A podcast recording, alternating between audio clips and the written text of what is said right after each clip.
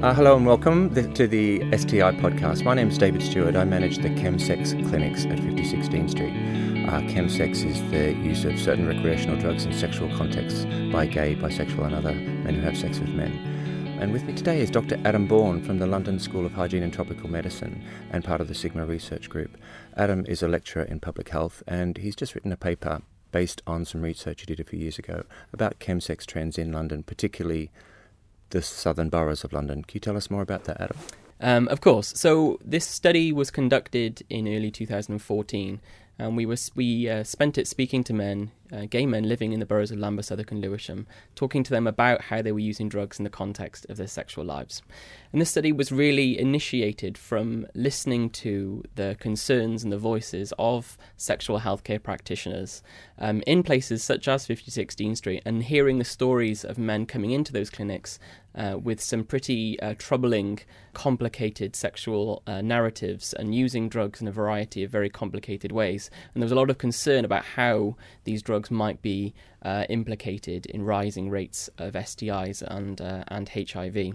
So we wanted to conduct a study that really drew together um, uh, some of those experiences, and we spoke to 30 men across the three boroughs, really to try to understand how drugs were playing a role in their in their kind of sexual risk behaviour.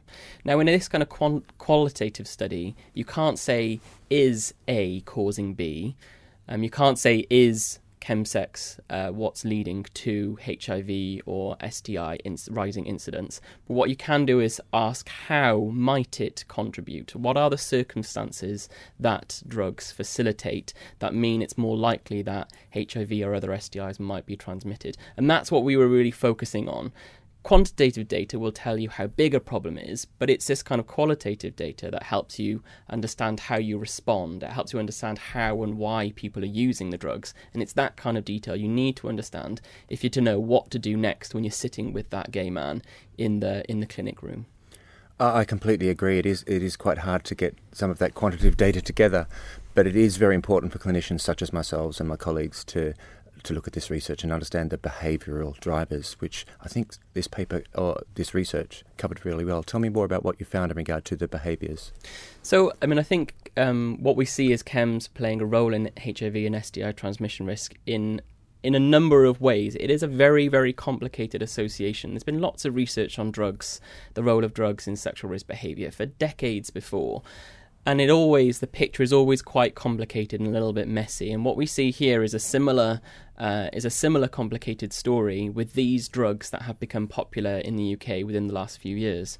Firstly, you see um, how drugs increase feelings of sexual arousal. They, in a fundamental way, they can make these three drugs, particular crystal meth, mephedrone, and GHB, can make you feel very, very horny and they maintain you in they can maintain you in that state of heightened sexual arousal for quite a long period of time. And when that happens, it also means that you're then able to have sex with a larger number of people uh, during the time in which you have this heightened state of sexual arousal.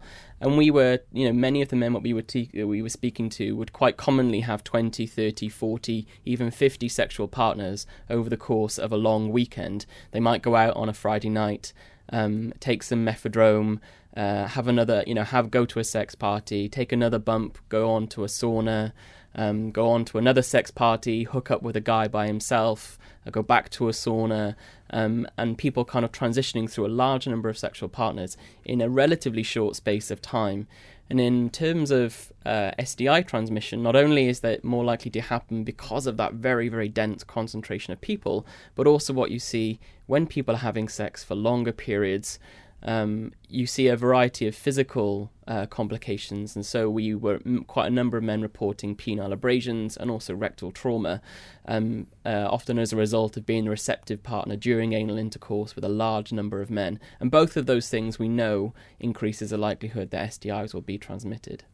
What we also see is drugs um, playing a role in overriding um, cognitive capacity to some extent. So men just feeling completely out of control um, while they're under the influence of these drugs. And this was particularly among men who were more recently initiated into the drug use scene, were finding it harder to manage the drugs or control the, the amount of drugs that they were taking. Um, and they simply felt cognitively incapacitated. They weren't aware of their actions. They weren't aware that what they were doing and who they were doing it with. Um, and in those circumstances, they found it very, very difficult to even think about using condoms or other protective mechanisms. Um, and quite a number of them were engaging in sex, which was uh, which was putting them at risk of HIV or STI transmission. From the paper you've written and the research you did, what is public, perhaps the post, most important message that you feel ought to be delivered to, to doctors and clinicians working with chemsex patients? The most important thing is that every patient, every gay man who comes through the door is asked about it. They're asked about whether or not they are utilising drugs, and there are a variety of resources and training materials been put together by yourselves uh, at 56 Dean Street, I think provide a really good kind of introduction of you know how to introduce uh, drugs in a clinic environment to men in a very sensitive and respectful way that isn't blaming it isn't judgmental it's just trying to understand if and how they're utilizing drugs and how they might be supported to do so better. What this research really does demonstrate is that there is an association between chemsex and HIV and STI uh, incidents some, of some form. We can't say that it's causative. We can't say that one thing is leading to another. You can't say that from this kind of research. But what this research tells us is that it provides the environment in which those things can occur, and that's really troubling. And this is something that we should be paying more attention to. And every clinic visit should incorporate that kind of conversation with gay men. I think some clinicians working in sexual health and HIV will probably be very uh, aware of chemsex presentations, but uh, and a lot of clinicians are very aware of what to screen for and what to test. They're probably aware of the high risks. I think what's helpful about this research is it does some of this behaviour can challenge us as clinicians. It can seem almost self-harming. Um, it can be frightening to wonder what does go on in a chemsex environment. You've got some great quotes and personal stories from people that kind of do lean toward why they're doing it. Can you help us out with that? Sure. Again, it's a. I'm sorry to be the social scientist to always say it's a complicated story, but that is, um, in fact, the truth. Um, men use drugs for a variety of reasons. Um, for one, they enhance sexual arousal. They can make sex feel amazing. They can make it feel better. And the moment we forget that, the moment we we seek to paint all types of drug use as negative, is the way is the time that we lose touch with those very people we're trying to connect with. If we can't understand that fundamental um, basis of drug use, um, then we really uh, it's going to be very very hard to engage with this population. That is that is just one reason though, and what we also see is a, a variety of more troubling issues. So men um, particularly men with lower self esteem, with lower self confidence, with poor body image, men who have feelings of internalized homonegativity, still coming to terms with issues about their sexual identity, um, HIV positive men. Um, who are you know struggling to come to terms with their diagnosis, struggling to uh, to deal with the possibilities of rejection by sexual partners, and all of those types of men using drugs in order to distance themselves from those feelings, from those fears. Um, and that's, I mean, we know from a variety of literature in many, many other fields how drugs and alcohol serve that purpose. They allow you to escape from from those kinds of feelings of doubt and shame. Um, and we saw that very much presented in the, in many of the men that we were speaking to as well. Can I turn the tables on you for a moment, David, and perhaps ask you how you see it reflected in your clinic um, and what kind of issues men are presenting with around why they're utilizing drugs, where you speak to them in a one on one environment? I'm sure. Uh, I do work at a busy clinic that is specifically addressing difficult, high risk populations. We have um, 11,000 people coming through our door every month. Uh, 7,000 of them are MSM, and we can estimate, based on an audit done last year, that about 3,000 of them are using recreational drugs. Only about 100 a month actually come forward wanting support with chemsex. We diagnose between 40 and 60 MSM with HIV every month. A lot of those are associated with chemsex, and we can do up to 100 PEP prescriptions every week. And most of them, I can say quite accurately, the majority of them are associated with chems. So we're very, very concerned. There are care pathways that exist already for drug services, uh, toward drug services from sexual health. And most of our patients, in fact, 99% of our patients have never been to a drug service.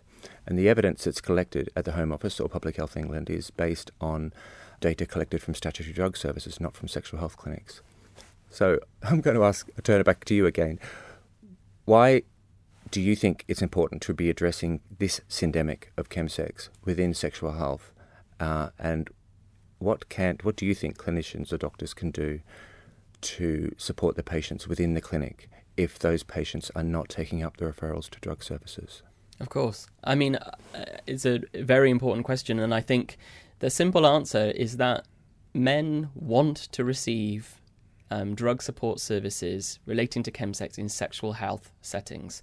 We should celebrate the fact that we have some of the best sexual health services in the whole world and we have gone we've taken huge leaps in the last 10 years in making these in making sexual health clinics comfortable accessible um, accepting non-judgmental environments where men are happy to go on a regular basis and talk about the sex that they're having um, to uh, to the clinical staff that is a tremendous development and I guess we shouldn't then be surprised that men, when they're dealing when they're having issues relating to their drug use, they want to talk about those issues in sexual health environments as well.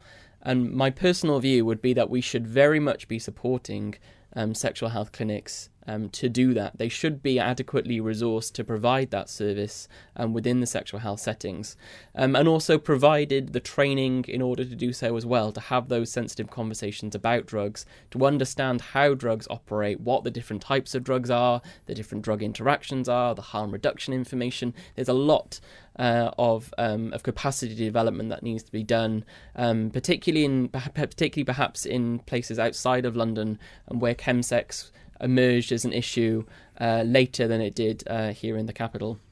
You've worked um, internationally as well. I know you have lots of networks uh, across Europe and further. Is chemsex just a local London behaviour? I think chemsex called chemsex is a is a London behaviour or maybe a UK behaviour. Drug trends are very different in different parts of the world. So what is popular or not it's very much dependent on market economics to a large extent, and so which drugs men are using and how they're using them does vary quite a bit. We do see chemsex as a similar issue arising in parts of Western Europe. There's been some interesting data published in Paris um, uh, last year around um, injection of crystal methamphetamine among gay men there. I know there's a lot of concern about arising in Germany and some parts of Scandinavia as well. Um, and in those circumstances, chemsex is how it's being described and talked about as well. In the United States and in Australia, it's much more commonly referred to as party and play, but still talking about a similar kind of behavior. Drugs used very specifically for a sexual purpose, used entirely to facilitate that sexual encounter. So, if I can ask you one final question, David, how do you feel this might help you in terms of the clinical work that you're doing, and, and how it might advance all kind of clinic work relating to chemsex? Uh, well, enormously, to be frank. The uh, this can be a, a challenging syndemic behaviour for clinicians to. Uh, the, you would assume that when we screen or no, just assess people for drug use, a referral is made elsewhere, and our evidence is showing it's just this seems to be a sexual problem more than it is a drug problem. And you were just saying, Adam, that we're well set up in the UK in the way our sexual health and HIV clinics work. We have health advisor teams that are quite often right on hand, right there on site to do behavioural interventions. Um, it might be a little frightening um, for them because it's drug use, but it's actually no different to helping a patient make changes today. So, my advice for any clinician that can ask simple questions like Do you use party drugs for sex? or um, Do you use uh, drugs in a sexual context? Can we help you make some changes around this or identify some of the harms? There's health advisor teams right on hand. Rather than sitting down writing a Royal Mail letter to, letter to another drug service, it can be done right on site. And that's a, that's a very effective, brilliant intervention. And I think the other very important thing about this research is that it is the behavioural context of it. It's, it's really easy to identify and empathise with some of the patient's behaviours by reading this paper. It puts it into a rather brilliant context. Thank you, Adam. Thank you, David.